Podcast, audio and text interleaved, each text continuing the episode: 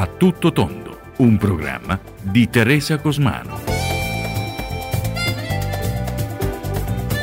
Buonasera e ben ritrovati al secondo appuntamento con la rubrica A tutto tondo. Salutiamo subito il nostro ospite Roy Biasi, sindaco di Taurianova. Buonasera, buonasera, grazie per avermi invitato. Sindaco, cominciamo subito parlando del grande successo elettorale ottenuto lo scorso ottobre, quando al ballottaggio si è imposto sul suo avversario, il sindaco uscente Fabio Scionti, con ben il 57,5% dei voti. Si aspettava un risultato del genere? Devo dire la verità, per l'aria che tirava sì, in, eh, in, verità passando eh, nelle case, parlando con le persone, eh, ho avuto subito la percezione, fin dal primo turno, devo dire la verità, che eh, si poteva raggiungere un risultato importante. La gente mh, aveva sicuramente metabolizzato quelle eh, che erano state le amministrazioni di Scionti, quella che era stata le, le, mie amministrazioni e aveva fatto sicuramente un confronto, a differenza di quello che era successo nella volta precedente dove invece eh, il mio avversario si poneva come il nuovo eh, e quindi non aveva avuto la possibilità mh, la gente di poter confrontare i, le due modalità di azione amministrativa, mentre poi quando eh, diciamo, c'è stata la po- possibilità di vedere le due amministrazioni a confronto probabilmente ha prevalso diciamo, eh, la eh, modalità eh, amministrativa che eh, io avevo propugnato diciamo, nel tempo e quindi la gente mi ha dato fiducia. Diciamo che è andata sull'usato sicuro, come avevamo detto in campagna elettorale. Sì, diciamo che era uno slogan in campagna elettorale che tirava tantissimo. Sì, esatto, esatto, esatto. Sindaco, lei si è presentata alle elezioni con la lista della Lega. Sì. Un azzardo, se vogliamo, perché in paese ha creato un gran chiacchiericcio e parecchi malcontenti, almeno all'apparenza, visto poi il risultato. Esatto. Addirittura durante il comizio che l'ha vista salire sul palco insieme al vice di Salvini Andrea Crippa è stato contestato pesantemente. Nonostante ciò però è stato eletto segnando anche un primato, infatti lei è l'unico sindaco calabrese della Lega. Era consapevole di rischiare scegliendo di presentarsi alle elezioni con il Carroccio? Diciamo che è stata una bella sfida. Eh, ah, io non ho mai avuto paura delle sfide, soprattutto quelle affascinanti come poteva essere questa. Diciamo che eh, sono stato attratto da questo progetto mh, nel momento in cui ho avuto la possibilità di entrare in, in contatto con quelli eh, che erano i dirigenti diciamo, della Lega e nella fattispecie con l'onorevole Invernizzi, con Walter Rauti e ho capito che eh, si approcciavano eh, alla politica in maniera differente rispetto a quella che era l'idea nostra, l'idea nostra tradizionale di approccio. Quel tipo di approccio mi piaceva perché era un approccio basato eh, sulla quotidianità, ma anche sulla costanza, ma soprattutto diciamo, un approccio di tipo pratico e non eh, un approccio solo di tipo teorico. Faremo, mm, daremo, eccetera, eccetera, ma eh, era fare e quindi mh, di conseguenza anche certe regole stabilite all'interno diciamo, di questa organizzazione partitica mi hanno attratto molto. L'idea di una disciplina di partito, l'idea del rispetto delle gerarchie, l'idea mh, della eh, dire, fratellanza anche tra coloro i quali militano nello stesso partito, l'idea che all'interno dello stesso partito tutti si debbano aiutare, non ci deve essere assolutamente concorrenza tra di noi, ma con gli altri che stanno contro di noi, casomai. E quindi questa cosa qui mi ha convinto che eh, ero nel giusto eh, a seguire questa nuova uh, situazione e ho voluto rischiare mh, mm, perché non è stata sicuramente una passeggiata di salute, nel senso che le critiche eh, a, che mi venivano mosse erano sicuramente tante e potevano anche determinare eh, una situazione, diciamo, di, di, di, di, mm, come dire, una situazione che poteva portare anche ad una sconfitta. Ma da questo uh, punto di vista, ehm, ripeto, uh, sicuro mh, mm, che la scelta fatta era una scelta uh, giusta, sono andato verso quella direzione e poi alla fine, diciamo, la gente ha creduto nel progetto, ha creduto nella coerenza e mh, mm, ci ha premiati e quindi siamo qui a dirigere e a gestire le sorti diciamo, della nostra città e rappresentarla speriamo nel migliore dei modi. A proposito di Lega, lei ormai è diventato un uomo di fiducia di Matteo Salvini, possiamo dire, diciamo arrivando sì. in poco tempo dapprima a ricoprire il ruolo di responsabile degli amministratori del Sud Italia, poi di membro della segreteria regionale e ora componente della segreteria nazionale. Un'ascesa incredibile. Cosa ci può dire? Diciamo che eh, ecco, uno degli aspetti che mi aveva confortato nell'abbracciare questo tipo di progetto è che nella Lega eh, si diceva, ma non solo si diceva come spesso si dice da altre parti, che la meritocrazia è, è un valore. Da questo punto di vista la Lega l'ha dimostrato, eh, avendo io affrontato diciamo, questa sfida, avendo messo la faccia prima alle regionali, tra l'altro mh, in effetti a quelle elezioni sono risultati il primo dei non eletti, lo sono ancora, e ancora la legislatura vive e, e, e avendo poi affrontato diciamo, questa sfida elettorale mh, in maniera anche coraggiosa, oserei dire tra virgolette, in antitesi a quello che era il vecchio schema, mh, poi eh, questa vittoria ha determinato e ha destato una certa come dire, attenzione nei miei confronti. Mm, c'è stata la possibilità di conoscerci, sono venuti veramente tutti qui a Taurianova, abbiamo avuto la possibilità di confrontarci e, e poi e piano piano, mh, mm, man mano che ci conoscevamo, diciamo che mi hanno voluto gratificare diciamo, di una grande fiducia. Eh, l'ultima partecipazione alla segreteria mm, nazionale è stata veramente per me motivo di orgoglio per il semplice motivo che ho potuto portare in quella seduta molto importante perché era la vigilia eh, delle consultazioni, quindi il partito doveva decidere se andare all'opposizione oppure se partecipare al governo. Io mh, ho fatto un, eh, uno degli interventi, ci sono stati dieci interventi, mi ricordo una decina di interventi, io ho fatto uno degli interventi mh, dicendo eh, in quella sede, in quel contesto molto importante, mi confrontavo con persone del, del calibro di Zaia, voglio dire della Buongiorno, oppure del governatore della Lombardia, Insomma, eh, con eh, l'attuale ministro dello sviluppo economico, gente eh, insomma di, di, gran peso. Forse io ero l'unico fuori luogo in quel contesto, diciamo, però ho notato con molta, diciamo, eh, come dire, orgoglio che anche la mia eh, opinione è stata tenuta molto in considerazione. Infatti io sono stato tra quelli eh, che ehm, ha indirizzato o comunque eh, come dire, ha mh, mm, come dire, eh, dettato una linea, nel senso io mi sono schierato per la partecipazione al governo ritenendo che eh, sarebbe stato giusto in questo momento di grande difficoltà per la nostra nazione essere al servizio della gente, dall'interno, gestendo i processi e non subendoli e quindi di conseguenza eh, potendo meglio dall'interno dare quel supporto che all'opposizione sicuramente non avremmo potuto dare e dando anche l'idea a tutta la nazione di essere una forza non come le altre, che dice no a priori. Nel senso che io ho detto che è, è, necessario andare a vedere le carte, andare a vedere cosa Draghi volesse fare diciamo, della nostra Italia e se il progetto ci avesse convinto di partecipare pienamente al progetto. Così è stato perché poi mh, il nostro segretario ha partecipato, eh, Matteo Salvini, alle consultazioni e, e effettivamente ha ritenuto diciamo che il progetto di Draghi potesse sposare in pieno quelle che erano le nostre aspettative, che sono sempre le stesse, naturalmente la possibilità di uh, avere eh, come dire, la considerazione nei confronti di determinati settori quali mh, quelle eh, del lavoro, i, i settori naturalmente eh, importantissimi per il nostro comparto nazionale che sono quelli del turismo, ma non solo, tutte quelle questioni relative alle aperture quanto più possibili, naturalmente all'immediato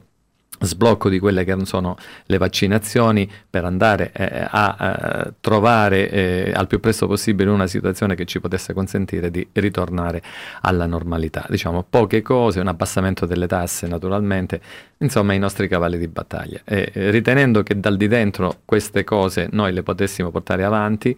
e diciamo che la linea poi che è passata in segreteria è stata quella diciamo, di aderire al governo una volta visti i temi che proponeva Draghi. E devo dire con grande soddisfazione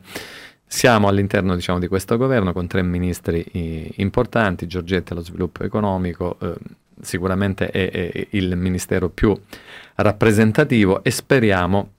diciamo che da questo ministero, ma anche dagli altri, eh, perché anche il turismo, anche la disabilità sono ministeri importanti, importantissimi, devo dire, però in questo contesto particolare di difficoltà economica sicuramente lo sviluppo economico è, è il eh, ministero principe a cui noi guardiamo con grande, eh, con grande, fiducia, conoscendo la competenza e l'esperienza di Giorgetti e conoscendo la sua capacità eh, dire, di penetrazione dei problemi. Già proprio, infatti, eh, in questi giorni si stanno affrontando già le prime crisi aziendali, Whirlpool e quant'altro, e credo che eh, con la determinazione di Giorgetti si verrà a capo mh, presto di molte situazioni che sono rimaste irrisolte nel tempo.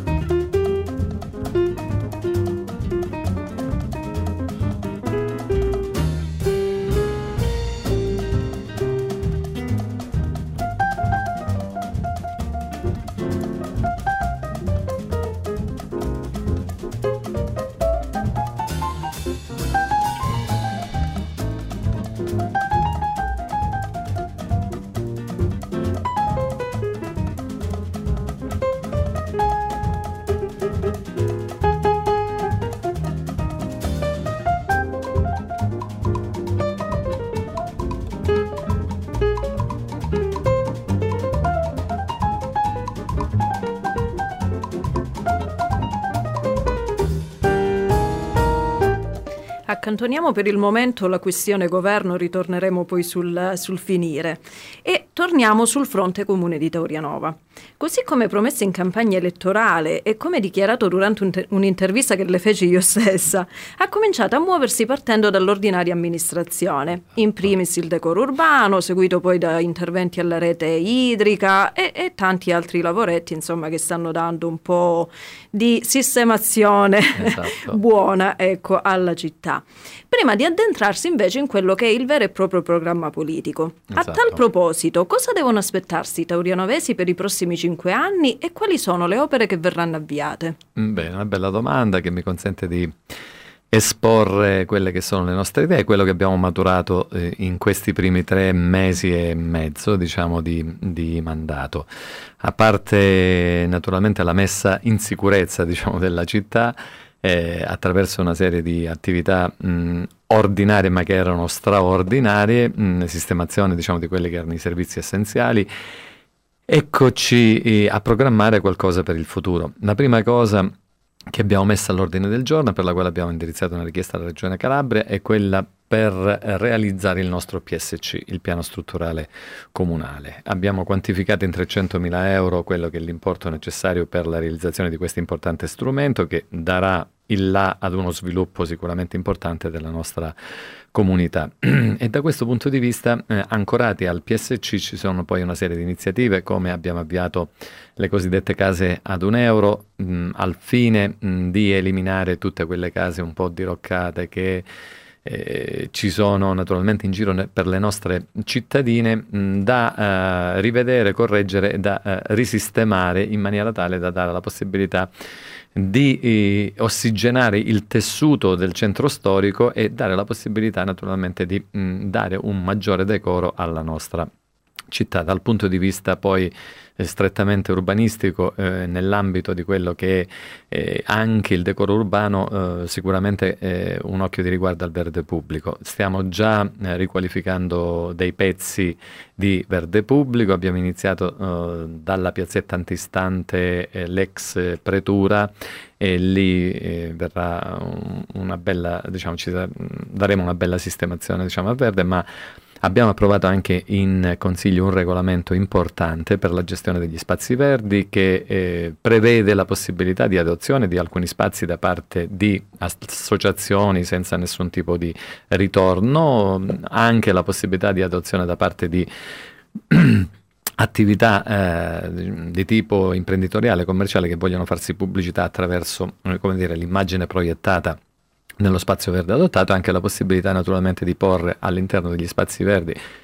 dei chioschi per eh, dare eh, sfogo anche alla creazione di ulteriori posti di lavoro. Sempre rimanendo nell'ambito degli spazi verdi, nel mese di aprile eh, praticamente già mh, abbiamo avviato tutto l'iter e tutte le pratiche necessarie grazie ad un finanziamento a fondo perduto ottenuto di 48.000 euro per la realizzazione di quattro palestre all'aperto. Mm, una di queste palestre verrà nel vituperato Largo Bizzurro, antistante al centro vaccinale, ormai trasformato in centro vaccinale, dove daremo la possibilità a tutti quanti, anche stante la chiusura delle palestre eh, al momento, di potersi allenare tranquillamente all'aperto, formando diciamo, delle aree fitness eh, dove poter fare una bella passeggiata, ma dove poter fare anche un po' oh, di sana attività fisica. Già si sono proposti tantissime persone venute a conoscenza diciamo, del progetto. Il progetto non è eh, eh, lontano, nel senso che noi entro aprile eh, dovremmo aver già installato diciamo, questi, eh, queste palestre diciamo, all'aperto, che saranno quattro dislocate nel territorio comunale e, e parecchie appassionate si, già si propongono per fare delle lezioni a, all'aperto a titolo completamente gratuito per delle persone che li vorranno seguire eh, diciamo, nel, eh, nello svolgersi diciamo, di, questa attività, di questa attività fisica. Ma ehm, passando a qualcosa di più ancora importante diciamo, dal punto di vista dell'impegno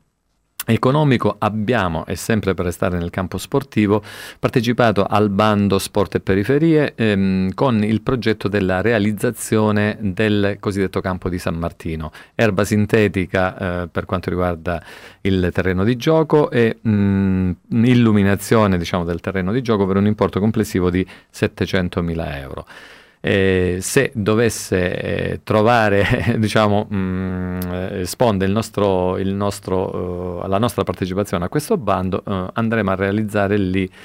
questo tanto agognato campo di calcio che eh, manca diciamo, a Taurianova, nel senso che abbiamo il vecchio,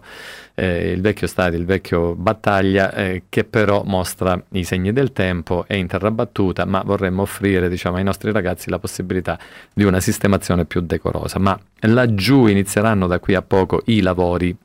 l'inizio dei lavori per quanto riguarda il eh, palazzetto dello sport, che sarà un palazzetto dello sport che insieme al campo, nell'ipotesi in cui verrisse accolto la nostra richiesta, eh, andrebbe eh, a, a, realizzare veramente un bel polo sportivo al quale si potrebbero eh, annettere diciamo, anche ulteriori altre attività proprio nei pressi. E lì il palazzetto sarebbe eh, per tutti gli sport minori, chiamiamoli così, eh, ma eh, che minori non sono, basket, pallavolo, eh, anche calcetto indoor, eh, che potrebbero ospitare dei campionati anche importanti per delle categorie importanti. E quindi anche questa è eh, diciamo, una importante iniziativa diciamo, nel campo sportivo. Poi per quanto riguarda altre eh, attività che noi abbiamo in programma, eh, stiamo per partecipare al bando eh, della messa in sicurezza stradale bandito proprio dalla Regione. E nei giorni scorsi, nelle settimane scorse, mh, mm, che prevede la nostra partecipazione con un, un progetto importantissimo di circa 3 milioni di euro che prevede la messa in sicurezza dell'arteria che collega, eh, voglio dire, che attraversa tutta la nostra città, che è la circonvalazione cosiddetta che mh, mm, da, scendendo diciamo, da Cittanova va verso eh, Gioia Tauro. Sono circa 3 km di percorso che verranno attrezzati in maniera urbana, per dire tra virgolette, non sarà più quella la nostra vera e propria circonvalazione perché quella fungerà eh, veramente da centro commerciale all'aperto con la realizzazione diciamo, dei marciapiedi, la messa in sicurezza attraverso la canalizzazione delle acque perché lì c'è un problema di canalizzazione, gli attraversamenti pedonali eh, illuminati, ma soprattutto la realizzazione di alcune rotonde a smorzare la velocità e il traffico in maniera tale da rendere molto più sicura eh, quella strada e da renderla appetibile anche ai nostri, eh, voglio dire, utenti che provengono anche dagli altri paesi mh, mm, con la possibilità attraverso i marciapiedi che andremo a realizzare, attraverso i posteggi da sistemare in maniera razionale, attraverso diciamo una strada che possa consentire veramente a tutti quanti di fare shopping libertà lungo un'alteria veramente lunghissima che ospita ormai tantissimi esercizi commerciali e che con un'operazione di queste ne potrebbe ospitare sicuramente eh, anche tanti altri. Da questo uh, punto di vista abbiamo uh, poi in mente la realizzazione per dare ossigeno. Uh, tu dimmi Teresa quando io mi devo fermare, se no io vado avanti. Tranquillo, può andare, può andare avanti. Ok, per dare ossigeno alla parte mh, inferiore diciamo, della città, quella parliamoci chiaro di Atrinoli, eh, diciamo, e la prosecuzione del nostro corso, della nostra eh, Viale 24 Maggio, con la realizzazione di un senso unico a scendere eh, che possa consentire la possibilità di parcheggiare da un lato e possa ridare ossigeno eh, proprio economico a quella parte inferiore del paese attraverso mh, diciamo, questa modifica, pensiamo che tutta quella zona sottostante, che potrebbe essere un'ideale continuazione del nostro corso,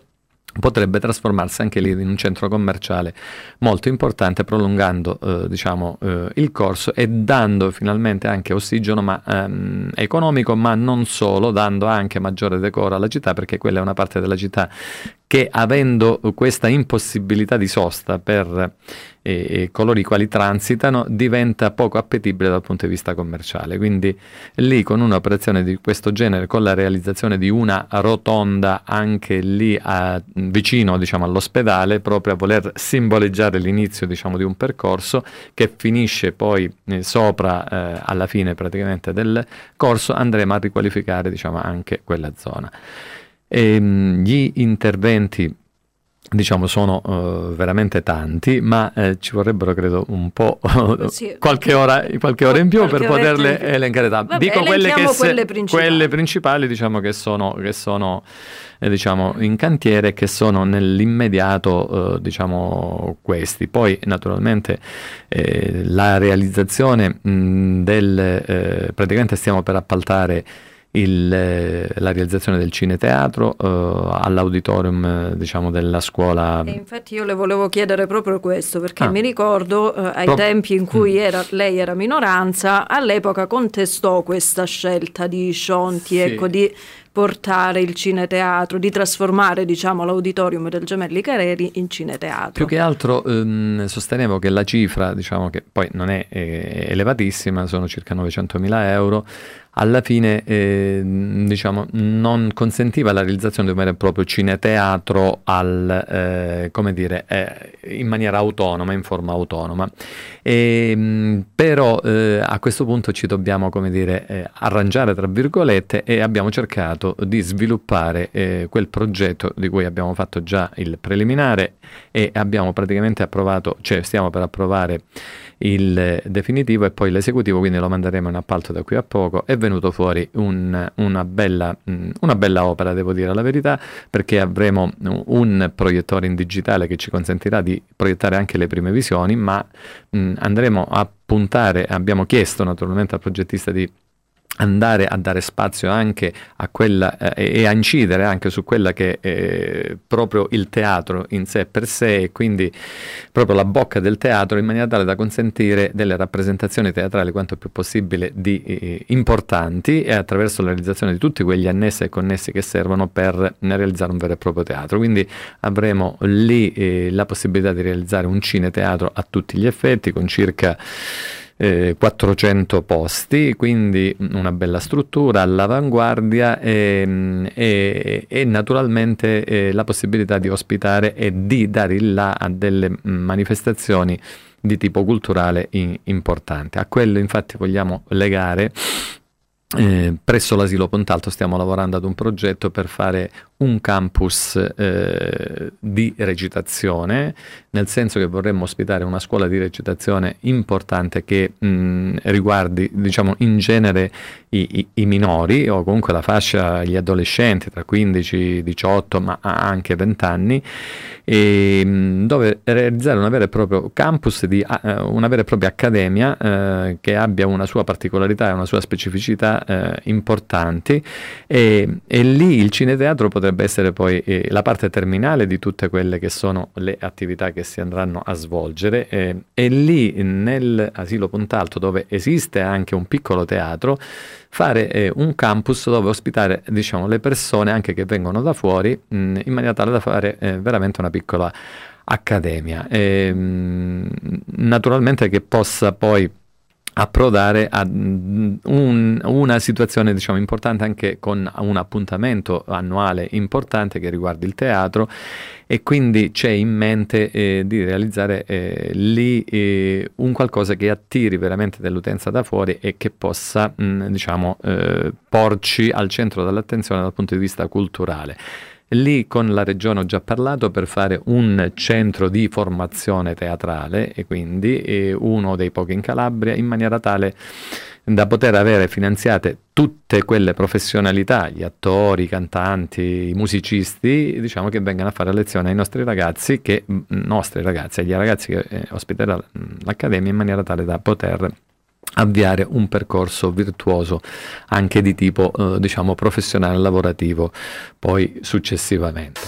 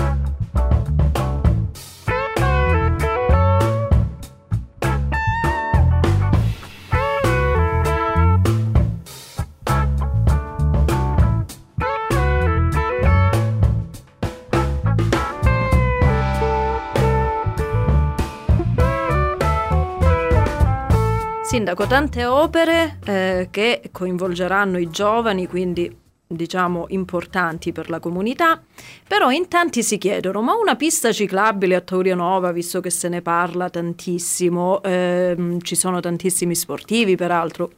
quando e come e se si può realizzare?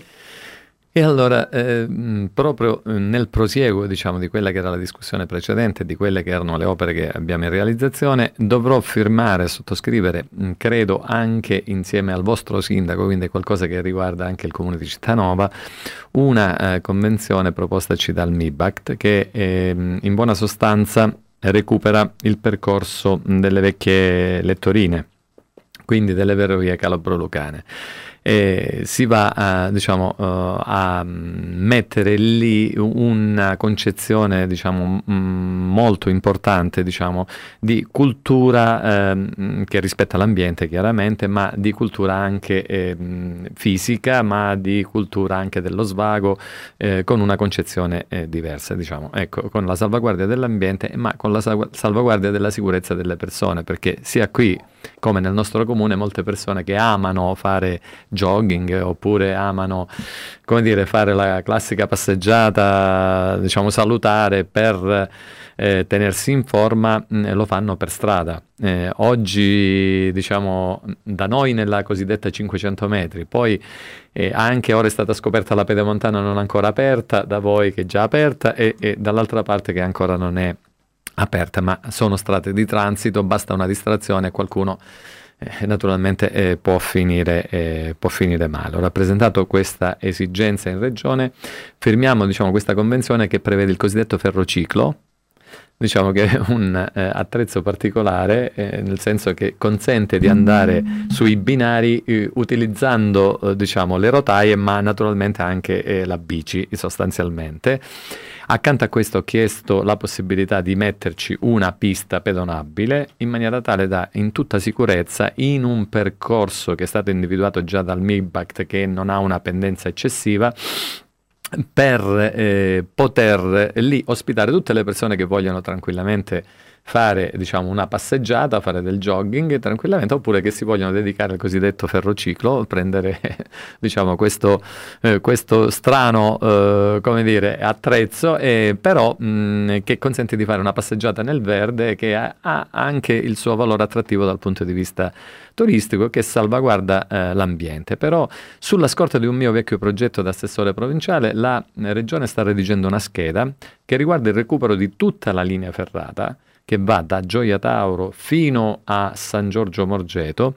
che prevede eh, poi un intervento più massiccio, eh, perché ci si sta preparando anche per quelli che sono i soldi che arriveranno con il Recovery Fund,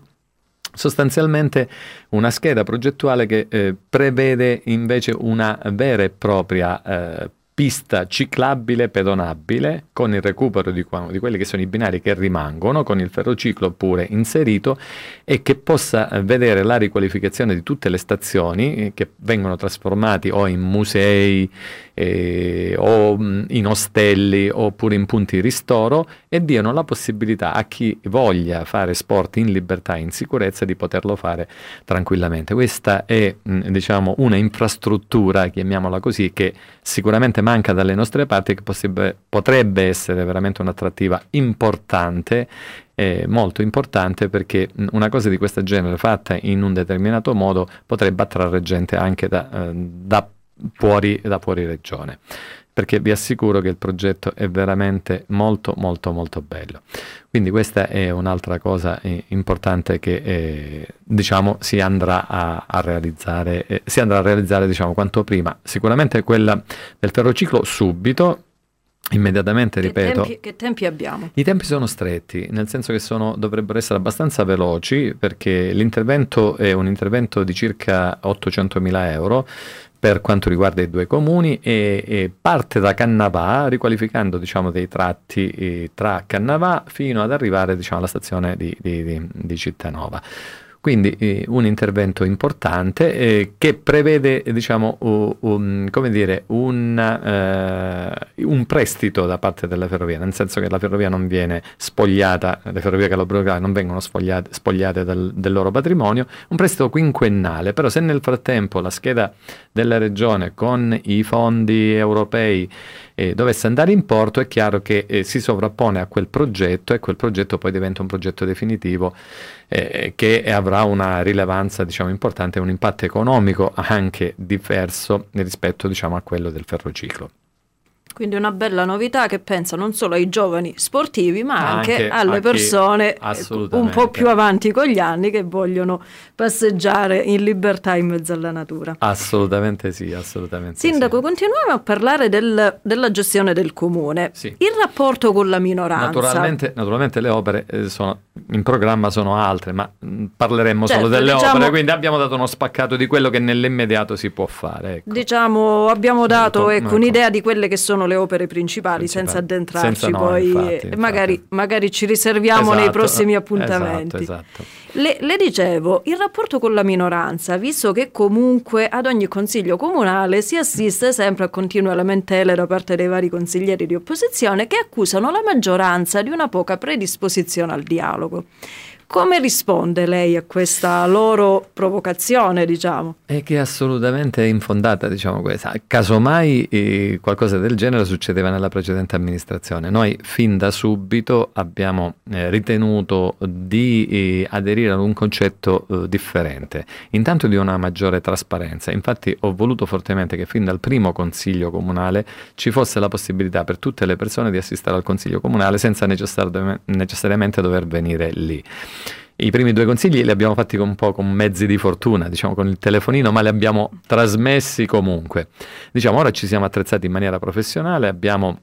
un impianto che eh, abbiamo presentato allo scorso eh, Consiglio, che oltre a trasmettere in maniera professionale diciamo, tutto eh, il, il, Consiglio, dà la possibilità a, anche attraverso diciamo, l'inserimento di parole chiave di andare a cercare gli interventi che hanno fatto i vari consiglieri, o i sindaci o gli assessori, o il sindaco e gli assessori, eh, per l'argomento diciamo, che interessa. Ad esempio, se io metto sport, diciamo, mi va a cercare tutti gli interventi che sono stati fatti sullo sport e in, in, abbiamo abbiamo caricato anche tutti i consigli comunali dal 2015 a venire in avanti. Quindi chiunque voglia andare a prendere un consiglio, noi l'abbiamo messo in piattaforma in maniera veramente trasparente. Diamo la possibilità a tutti i cittadini di guardarsi in streaming il consiglio comunale in maniera tale da capire effettivamente se poi quello che viene riportato all'esterno sia vero o no. Uno si fa diciamo un'idea guardando il consiglio e capisce che certi approcci non sono in realtà veritieri perché c'è una massima disponibilità al dialogo da parte nostra, tant'è che stiamo istituendo eh, diciamo, a tappe forzate e credo che sarà in uno dei prossimi consigli anche le commissioni consigliari che mancano, che sono una forma diciamo, di partecipazione da parte dei consiglieri straordinaria perché per qualsiasi argomento si discuta nella commissione che si occupa diciamo, dell'argomento, l'argomento sarà approfondito e arriverà in consiglio già completamente sviscerato voto e quindi senza la necessità oppure senza la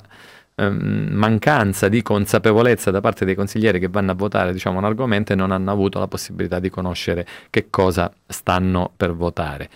Eh, siamo a, aperti a, al eh, dialogo e siamo aperti alla collaborazione, tant'è che con una parte della minoranza Stiamo uh, collaborando in maniera proficua e, e, tra le altre cose, devo dire la verità, si stanno vedendo pure i, i, i risultati, nel senso che stiamo facendo uh, diciamo, determinate attività che già sono sotto gli occhi di tutti e, e nel senso che abbiamo reimpiantato diciamo, degli alberi sul corso che mancavano, abbiamo reimpiantato un altro, o stiamo per reimpiantare un altro albero che manca sulla Senatore Lo Schiavo. Donati, donati dalla Proloco, diciamo. Donati di dalla... cui fa parte sì. il consigliere di minoranza il consigliere di minoranza Stranges e c'è in progetto anche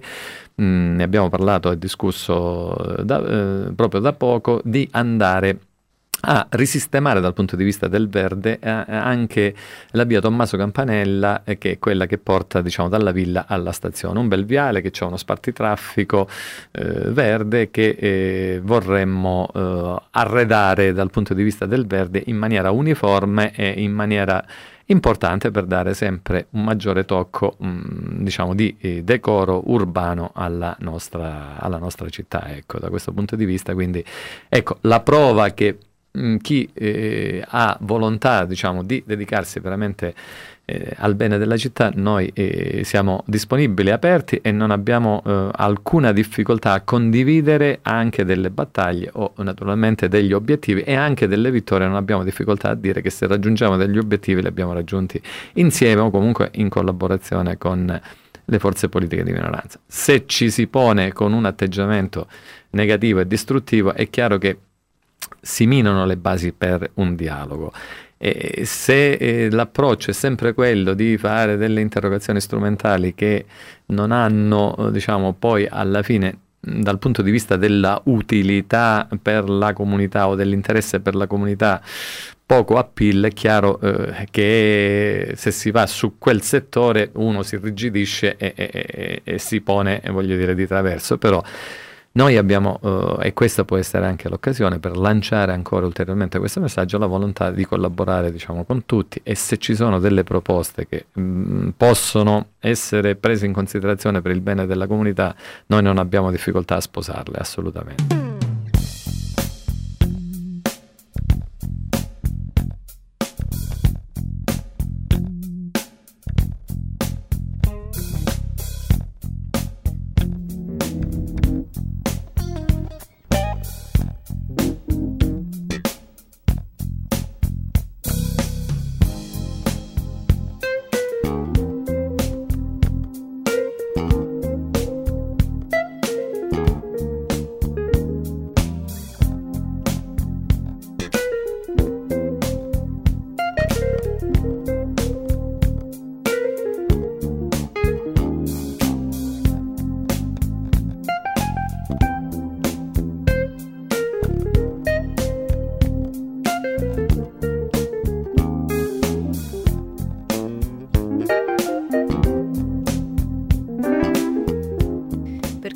Appena sintonizzato, siamo in compagnia di Roy Biasi, sindaco di Torianova. Abbiamo parlato un po' di politica locale. C'è una questione che attanaglia un po' in questi giorni. A Torianova è stata avviata infatti la campagna vaccinale anti-Covid sia per gli over 80, per le forze dell'ordine e per i docenti. Però se da un lato questa, um, questa campagna diciamo, è stata accolta con entusiasmo dalla popolazione, dall'altra ha scatenato parecchie polemiche, in special modo da parte del PD che ha evidenziato delle irregolarità. La più grave è quella ripresa anche dalle telecamere di TV locali dove si vedono chiaramente assessori e consiglieri maneggiare le fiale del vaccino quando le normative invece prevedono che la sola pre- prevedono ecco, che bisogna che possono stare lì soltanto delle persone qualificate. Come giustifica quanto accaduto? E allora, eh, intanto bisogna fare una premessa. Abbiamo voluto fortemente diciamo, mh, mettere a disposizione della comunità della Piana questa nostra struttura che si presta benissimo a, a questo tipo di attività. Nel senso che eh, riteniamo che l'interesse principe è quello di andare a vaccinare. D'altronde Draghi lo ha detto nell'insediamento che bisogna eh, coinvolgere veramente tutti, eh, ex caserme, ex scuole, eh, palazzi dismessi, volontari, tutti quanti eh, che eh, dobbiamo rincorrere un unico obiettivo, che è quello di eh, raggiungere la cosiddetta immunità di gregge. Però stiamo andando a rilento. E quindi eh, questa attività meritoria, diciamo che viene lanciata dai vertici mh, dell'ASL, dell'ASP locale, è eh, una cosa che ci rende anche particolarmente orgogliosi perché abbiamo dato una mano importante. Basta considerare che tutte le vaccinazioni che sono state già fatte e nel, fino al fine settimana eh, diciamo che eh, mh, praticamente sono stati vaccinati circa 1500-1600 persone. Cioè, teniamo in considerazione che l'hanno fatto volontari che non percepiscono un euro, medici che vengono a lavorare nel dopo lavoro, nel senso, infermieri che vengono a lavorare nel dopo lavoro, persone volontari che si prestano ad aiutare gli anziani che non sanno chiaramente compilare un questionario abbastanza complicato e complesso e che prende più tempo che, eh, eh che la vaccinazione e naturalmente eh, le persone che eh, dopo i primi giorni eh, diciamo di impasse dovuti eh, a qualche discrasia che ci può essere stata eh, non, non, si esclude dovuta all'impatto diciamo, delle persone che avevano voglia di vaccinarsi è chiaro che nel momento in cui eh, c'è diciamo, uh, tantissima gente che chiede di essere vaccinata e là e i primi giorni l'organizzazione magari non è stata perfetta è chiaro che tutti si mettono ad aiutare tutti in un contesto mh, di assoluta eh, volontà di andare a cercare eh, di dare aiuto naturalmente a tutti nel eh, miglior modo possibile, nel minor tempo possibile. E quindi qualche discrasia naturalmente si può tranquillamente registrare. Ma ora tutto è andato a regime i percorsi sono fatti ci sono i percorsi per gli over 80 ci sono i percorsi per quanto riguarda le forze dell'ordine ci sono i percorsi per gli insegnanti il centro si presta benissimo e comincia veramente ad attrarre eh, persone da tutta la piana, ma oltre che dalla piana dall'intera eh, provincia. In questo momento è una delle poche realtà vaccinali che sta funzionando, sia pure con qualche discrasia, io credo che bisogna guardare all'obiettivo da raggiungere ed è chiaro che in una situazione diciamo, di assoluta novità, di assoluta emergenza, eh, non tutto è perfetto, non tutto, eh, diciamo, tutte le ciambelle nascono col buco, però dopo i primi giorni di rodaggio vi posso assicurare, e magari se volete venire a guardare anche domani, dopodomani, quando avrete la possibilità di farlo, tutto fila a, alla, uh, alla perfezione, nel senso che si raggiunge finalmente quella che era la volontà del nostro capo, diciamo dello Stato, di andare quanto più possibile veloci a vaccinare le persone perché eh, altrimenti eh, avremmo vanificato lo sforzo di andare a comprare eh, diciamo i vaccini. E poi naturalmente è un peccato avere i vaccini e non vaccinare le persone e tra le altre cose è l'unica cosa che ci consente di tornare alla normalità e ci consente di sconfiggere diciamo, questa piaga che ormai ci attanaglia di un anno e, e, ci dà la possibilità di far ritornare tutti quanti noi ad una vita eh, sicuramente più normale e dà la possibilità soprattutto alle attività economiche di potersi riprendere perché ce ne saranno veramente tante che chiudono. Quindi focalizzarsi su un aspetto che è di tipo cioè, eh, lì la gente è andata a lavorare, andata a lavorare, dico, perché è veramente massacrante dalla mattina alla sera stare a disposizione, diciamo, delle persone e anche il giorno di San Valentino. Cioè, nessuno ha preso un euro, ma eh, bisogna lodare i volontari della Croce Rossa, bisogna lodare tutti i volontari, tutti gli assessori e i consiglieri comunali che sono messi a disposizione, tutti i medici e gli infermieri che volontariamente sono venuti lì e continuano a venire eh, voglio dire, ripeto, senza prendere un euro a vaccinare. Nelle more eh, diciamo che eh, poi ci si organizzi in maniera, in maniera, concreta, però non è facile trovare degli stabili come quello che noi abbiamo trovato. Noi abbiamo fatto le prove generali col vaccino antinfluenzale. Lì abbiamo vaccinato tantissimi nostri eh, anziani, e abbiamo fatto le prove generali e devo dire che la struttura si presta veramente molto bene, poi naturalmente con l'ausilio dell'ASP eh, che eh, devo ringraziare per questa joint venture con il comune eh, che offre diciamo, questo servizio, devo dire e sottolineare in maniera totalmente gratuita con il sacrificio naturalmente di consiglieri, assessori, di volontari, di Croce Rossa, di medici, infermieri, di persone che vogliono venire anche che non fanno parte di associazioni, che vogliono venire eh, a, ad aiutare. Proprio mia figlia che è studente, studentessa in odontoiatria mi diceva papà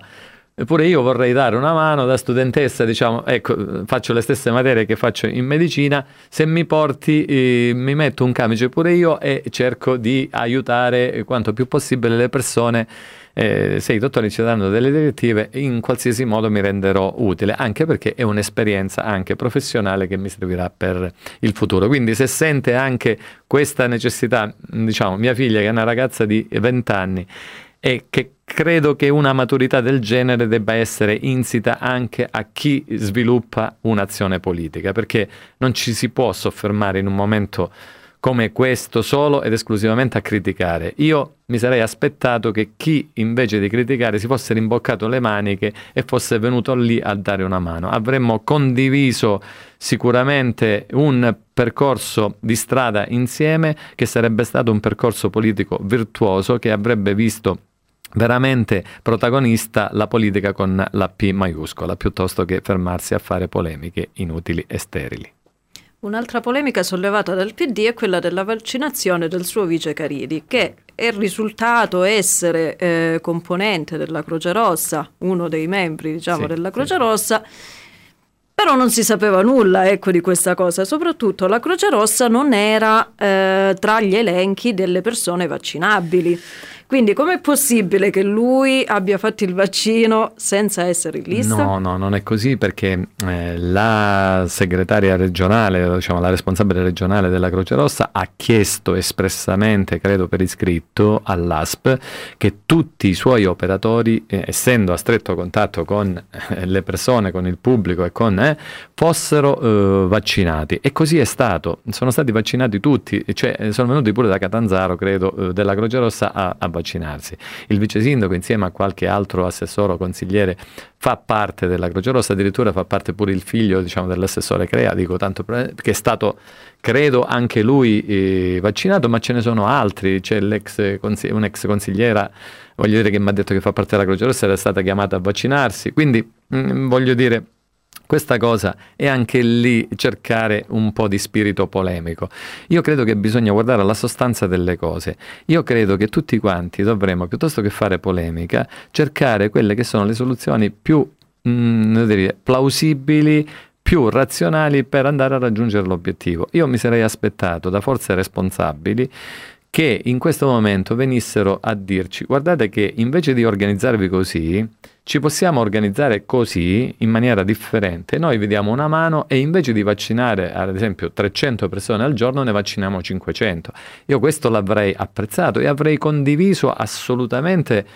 con queste forze politiche, piuttosto che la polemica, avrei condiviso un risultato importante per la nostra comunità, dove, diciamo, ripeto, la politica poteva avere l'opportunità di uscire alla grande e smontire quelli che sono, eh, dire, i luoghi comuni sulla politica, che litiga sempre, che bisticcia sempre, che trova sempre da ridire su tutto e che poi non costruisce. Ecco, ehm, io penso che questo ci debba accomunare in un percorso che debba essere virtuoso quanto più possibile e non teso solo alla sterile polemica. Lasciamo la politica locale sì. e addentriamoci invece in quella regionale. Okay. Visto che il prossimo 11 aprile si terranno le elezioni, il centrodestra ancora non ha ufficializzato però il Su suo candidato. Avrei qualche ha, dubbio. Ha ufficializzato? Ah, bene. bene. No, io so che l'unico nome ecco, che si, ah, che no, si no, stava no, facendo... dubbio sul, sulle elezioni, dico. Ah, che si terranno... Ah, ecco, ecco, no, pensavo di essermi persa l'ufficializzazione del candidato, però... no, okay. no, no, ancora Pensavo di averla in no, anteprima, ok. Bene. No, dicevo, l'unico nome che si sta facendo in questi giorni è quello di Roberto Chiuto, sì. che è stato fortemente voluto da Silvio Berlusconi. Esatto. Cosa ne pensa lei di questa persona, di questo politico? Ehm, pensa che possa mettere d'accordo l'intera coalizione oppure qual- qualcuno avrà da ridire? E, ehm, io dico, dico, questo, allora la scelta del candidato presidente è qualcosa che compete al tavolo nazionale e non compete al tavolo regionale, perché bisogna dirsele le cose, nel senso che mh, mm, al tavolo regionale compete quella che è, è naturalmente la formazione delle liste, la coalizione, eh, la redazione di un programma comune per quanto riguarda chi sarà il presidente e quant'altro. Per quanto eh, concerne poi la scelta invece del candidato presidente, compete compete eh, chiaramente ai tre leader, a Berlusconi, a Salvini e alla Meloni, perché questa sarà la formazione base, naturalmente anche all'UDC, questa sarà la formazione base eh, diciamo, del centrodestra, alla eh, quale si aggiungeranno diciamo, dei movimenti e delle liste civiche, e, però eh, diciamo, il tavolo di scelta non è il nostro. Chiaramente eh, Forza Italia rivendica la presidenza della regione nella persona di Roberto Chiuto, che io conosco, persona assolutamente al di sopra, eh, voglio dire, eh, di ogni sospetto e persona che eh, potrebbe sicuramente rappresentare eh, naturalmente la Calabria eh, a tutti gli effetti, a tutti i numeri, lo sta dimostrando, sta diventando diciamo, capogruppo a, a, alla Camera in sostituzione diciamo, della Gelmini. E bisogna vedere se accetterà un ruolo di carattere regionale oppure un ruolo di carattere nazionale, anche se mi pare si sia espresso mm, diciamo, per l'accettare un ruolo di carattere regionale. Però, ripeto, io ho fatto una chiosa su Roberto che conosco, ma eh, non compete a, a noi eh, in questo momento la scelta. Saranno i tre leader a sedersi al tavolo e, vedere, e, e vedranno sicuramente quale sarà la soluzione migliore eh, che in questo momento c'è per la Calabria. Non è detto che sia eh, quella la scelta, ma eh, comunque teniamo in considerazione che Forza Italia l'ha espressa. Può essere che ci sia anche un'altra scelta che verrà fuori diciamo, da un confronto che ci sarà da qui a poco. E, mh, naturalmente sulla data delle elezioni eh, ritengo che mh, non sia propriamente quella dell'11 aprile, Posso perché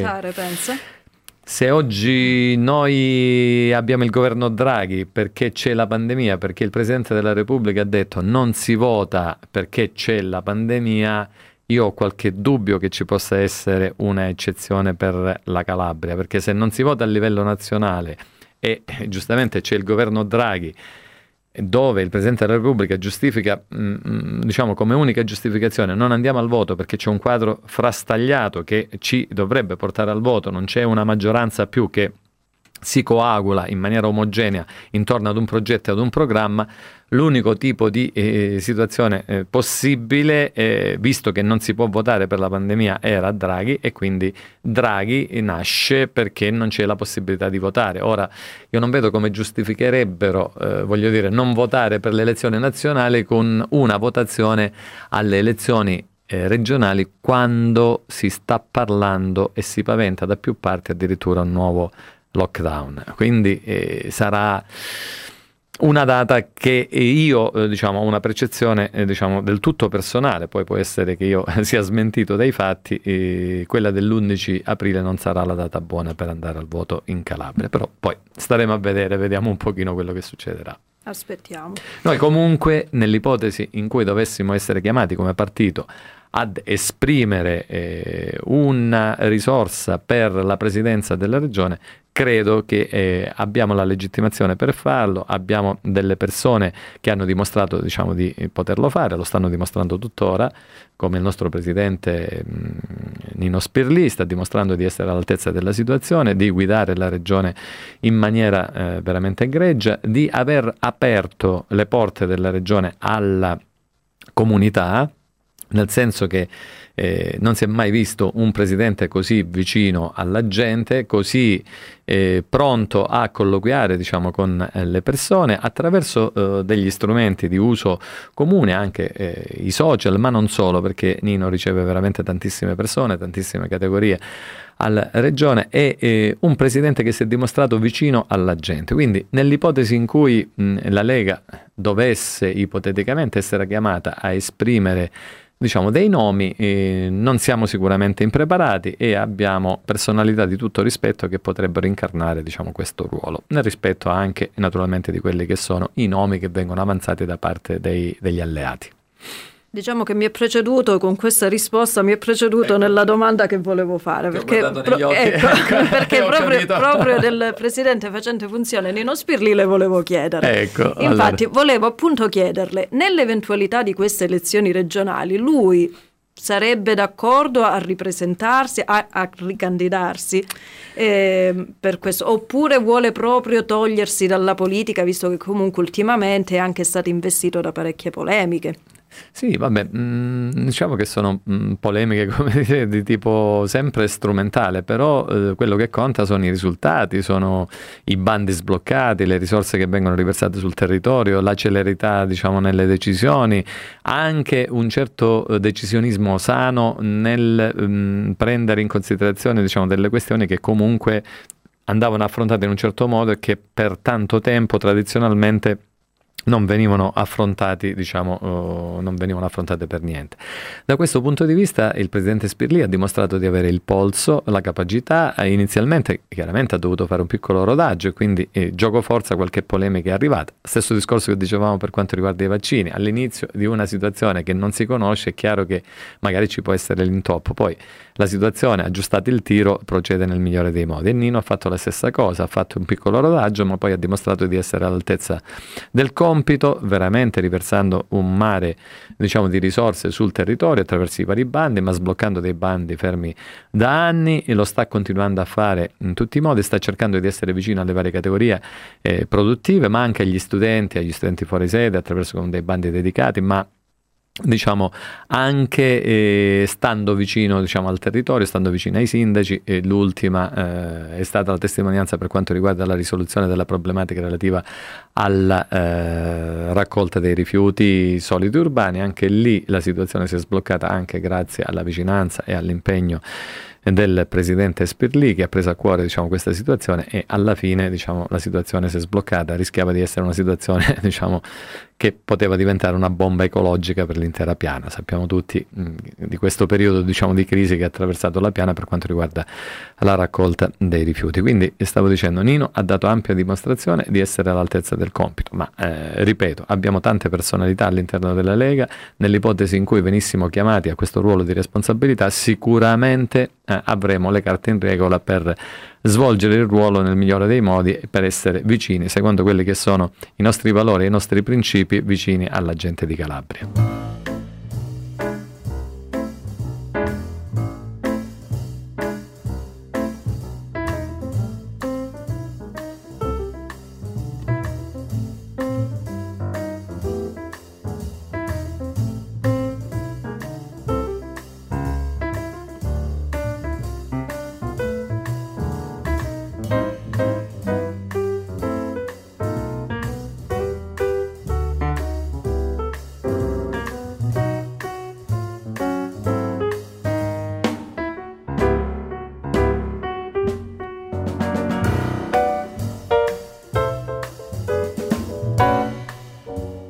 Continuando a parlare di elezioni regionali, quale sarà la sua posizione? Sarà candidato oppure rimarrà a fare il sindaco di Taurianova? Ecco, ehm, intanto dico subito che rimanga a fare il sindaco a Taurianova. E poi un'altra cosa, nella Lega vige un principio, chi eh, gestisce, eh, tra virgolette, il partito non può essere candidato, quindi diciamo, una mia ipotetica candidatura eh, dovrebbe vedere la mia eh, dimissione da eh, subcommissario diciamo, regionale del, del, partito, perché giustamente chi si candida non può fare le liste e quindi e di conseguenza eh, non si può essere allo stesso tempo arbitri e giocatori. Quindi io eh, sarò insieme al nostro commissario eh, l'avvocato Saccomanno ehm, a gestire la partita eh, regionale per quanto riguarda la Lega, naturalmente per la formazione delle liste che eh, abbiamo praticamente già quasi pronte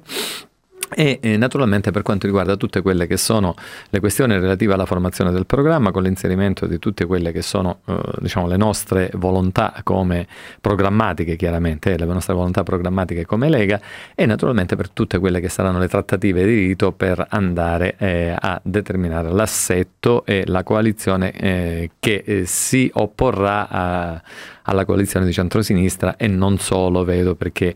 alla sinistra della sinistra mi pare che è nata già un'altra formazione, quindi di conseguenza io eh, svolgerò un ruolo di partito, eh, di dirigente di partito eh, che mi è stato assegnato e al contempo ehm, farò il sindaco di Torianova. Bene, saranno contenti i torianovesi di non perderla. No, assolutamente no. Prima di concludere, le faccio la stessa domanda che ho posto eh, nella scorsa puntata al suo omologo Michele Conia. Come giudica l'operato di Giuseppe Conte e come pensa che sarà invece quello di Mario Draghi? Secondo lei il presidente Mattarella ha fatto la scelta giusta? Secondo me, in un contesto del genere, io dico che la scelta giusta sarebbe stata quella di andare a votare, ove ve ne fossero diciamo, le possibilità. È pur vero che in altre nazioni come la nostra, con le stesse condizioni, Portogallo e quant'altro, hanno votato in questo periodo, hanno votato persino in America in piena pandemia. Eh, voglio dire, da questo punto di vista, diciamo, la scelta eh, che io mi sarei aspettato eh, è la scelta principe quando manca la possibilità di fare un governo. Già questa legislatura è nata strana. È nata strana perché è nata, diciamo, da questo connubio un po' innaturale tra la Lega e i 5 Stelle, che poi, diciamo, questa innaturalità alla fine è venuta fuori e si è visto anche questo tipo di governo non può durare tantissimo perché ci sono tantissime anime diverse, tantissimi modi di vedere la politica in maniera differente e, e quindi eh, sarà difficile diciamo, che possa essere un governo di lunga prospettiva, ma d'altronde la prospettiva è massimo due anni. Chiaramente nel momento in cui si decide di non votare io credo che eh, Mario Draghi sia la scelta migliore che potesse essere operata da parte del Presidente della Repubblica. Personalità di livello eh, superiore, eccelso, eh, la personalità migliore che ci potesse rappresentare in Europa, la personalità migliore per cercare in qualche modo di dare fiducia a, a, alle persone. Poi chiaramente non sarà neanche per lui facile, lui stesso ha detto non aspettatevi da me che ho la bacchetta magica, che abbia la bacchetta magica però chiaramente è sicuramente quella personalità che è riuscita intanto a coagulare una maggioranza, perché non sarebbe stato facile per nessuno. Conte, eh, diciamo, è andato via proprio per questo. Per quanto riguarda Conte, non eh, condivido quasi nulla del governo Conte, né il modo di fare attraverso il DPCM, attraverso questa conduzione solitaria che gli veniva contestata anche dai suoi, eh, questo decisionismo smodato e, e, questo modo di interpretare, eh, voglio dire, eh, la figura del Premier quasi come un dittatore. E questi DPCM, queste reti unificate, questo modo diciamo, di comunicare direttamente alla persona più come ego sum ma mai come noi, come coalizione, non ha mai dato l'impressione che ci fosse una coalizione, ma ha dato sempre l'impressione di essere stato lui a gestire. Da questo punto di vista fallimento totale perché l'Italia in percentuale è quella che ha avuto più morti, quella che ha avuto più contagiati, il più alto indice di contagio in rapporto alla popolazione, ai tamponi fatti, e, è quella che ha avuto un disastro economico eh, peggiore in tutta l'Europa, il PIL, la perdita di PIL è stata eh, in Italia eh, assolutamente di gran lunga la più mh, elevata rispetto agli altri partner eh, europei, non abbiamo saputo eh, fronteggiare dal punto di vista del, eh, proprio dire, dello stare vicino alle attività economiche eh, con velocità, eh, come è successo in altre nazioni dove i ristori arrivavano dopo due giorni, qui o non sono arrivati o sono arrivati dopo mesi a, a quei pochi e, ed inadeguati ristori, le casse integrazione arrivano dopo quattro mesi, in altri posti arrivano subito. C'è stato questo modo di affrontare la crisi che è stato diciamo, davvero fallimentare, non si sono date delle risposte celeri. Io dico che questo decisionismo smodato diciamo, dei DPCM in questo periodo di crisi doveva essere adottato non per fare eh, le decisioni in maniera unilaterale e, e in maniera solitaria, ma era per sbloccare delle procedure in maniera diciamo velocissima. È inutile stare lì a, a, ad adottare le procedure ordinarie per fare la cassa integrazione quando siamo in periodo di guerra, diciamo, no? E allora dai la cassa integrazione a tutti, vai a rendiconto e poi vedi eh, se toccava qualcosa vai a compensazione in più o in meno vai a compensazione il mese dopo, ma cominci a dare i soldi alle persone, cominci a dare i soldi alle imprese che ancora aspettano i ristori, non puoi mettere nelle condizioni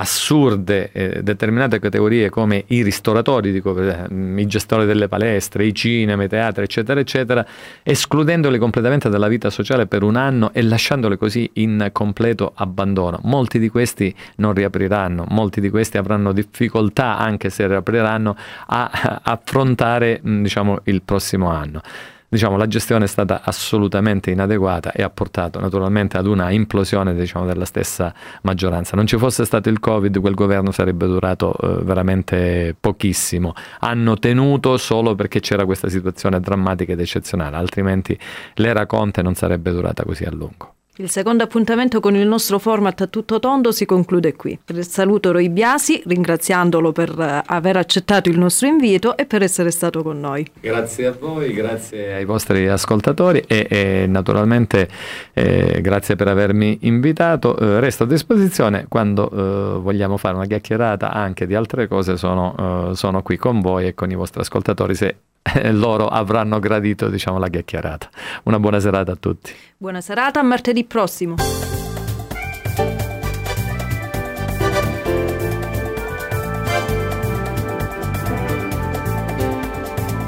Avete ascoltato A Tutto Tondo, un programma di Teresa Cosmano.